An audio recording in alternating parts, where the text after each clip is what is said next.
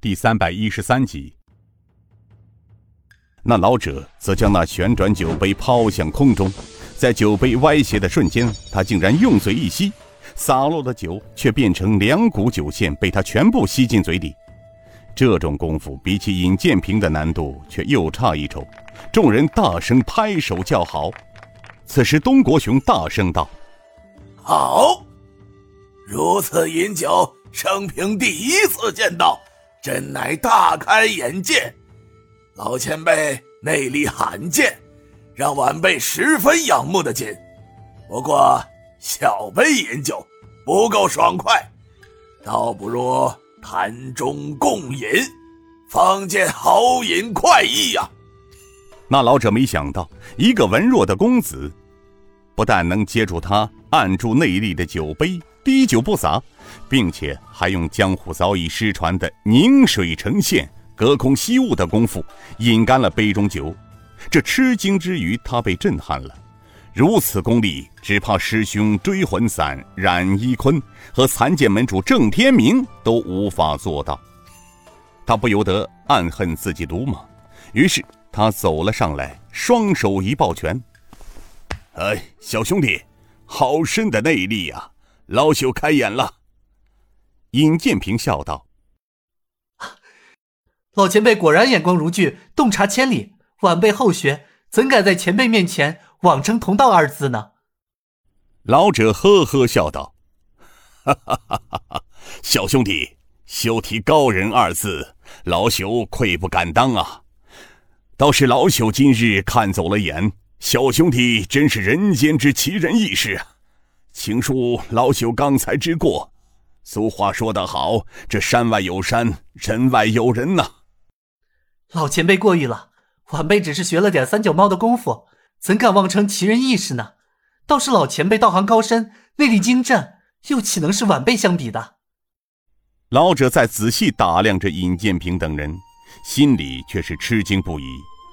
他听得东国雄提起坛中共饮，又是吃了一惊，但他很快就呵呵的笑道：“哈哈哈哈！好啊，老夫多年未至中原。”未曾想到中原竟出了这么多的江湖豪杰、少年英才，今日得见，让老夫敬仰十分呐！店家，上坛好酒，老夫向这几位少年英才敬地主之谊。那店家很快就抱来了一坛十斤左右的酒坛，放在桌上。老者拍掉泥封，揭开酒坛，对尹建平道：“哎，小兄弟。”老夫多年在江湖上行走，都未曾遇到过像小兄弟这样的高人俊才，让老夫仰慕的紧呐。小店初遇，算是缘分。刚刚这位大侠提议共饮一坛酒，如果小兄弟不嫌弃咱山野之人粗俗，咱们共饮一坛如何？尹建平笑道：“程老前辈看得起晚辈，晚辈恭敬不如从命。前辈请。”那老者呵呵笑道：“哈哈哈哈好，尊老爱幼，谦让礼贤。好，那老夫就此不恭了。”他说完，右手剑指向那酒坛一按，但见得从坛中一股酒线直入老者嘴中。尹建平呵呵笑道：“前辈手下留情，待晚辈与前辈共饮。”他说完。又见一股细线粗的酒落入了尹建平的口中，东国雄哈哈笑道：“哈哈哈哈老奴与老英雄共饮如何？”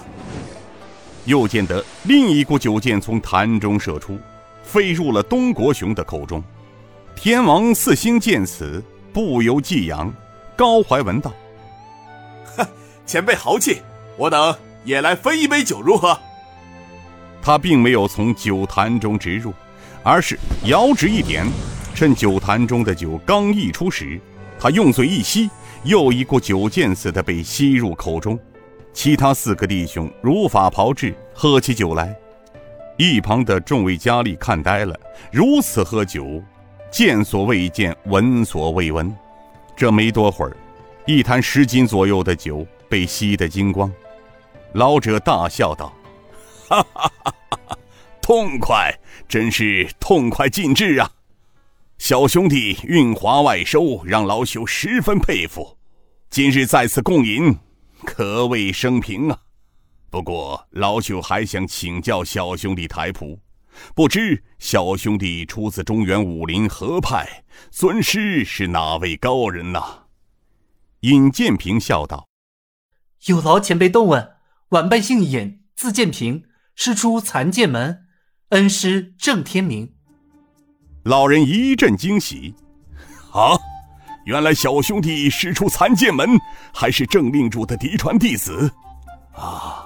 还是刚出道不到一年的少令主，江湖人称飞天神龙的尹大侠啊！”不敢，正是晚辈。那老者双目一瞪，笑道：“哎，小兄弟，是郑老令主的弟子，而老朽虽然吃长几岁，若论辈分，老朽见到令师，还要叫声前辈。小兄弟与老朽正好同辈，就不要再左一声前辈，右一声前辈的叫了，叫声老哥哥，老朽就受用了。”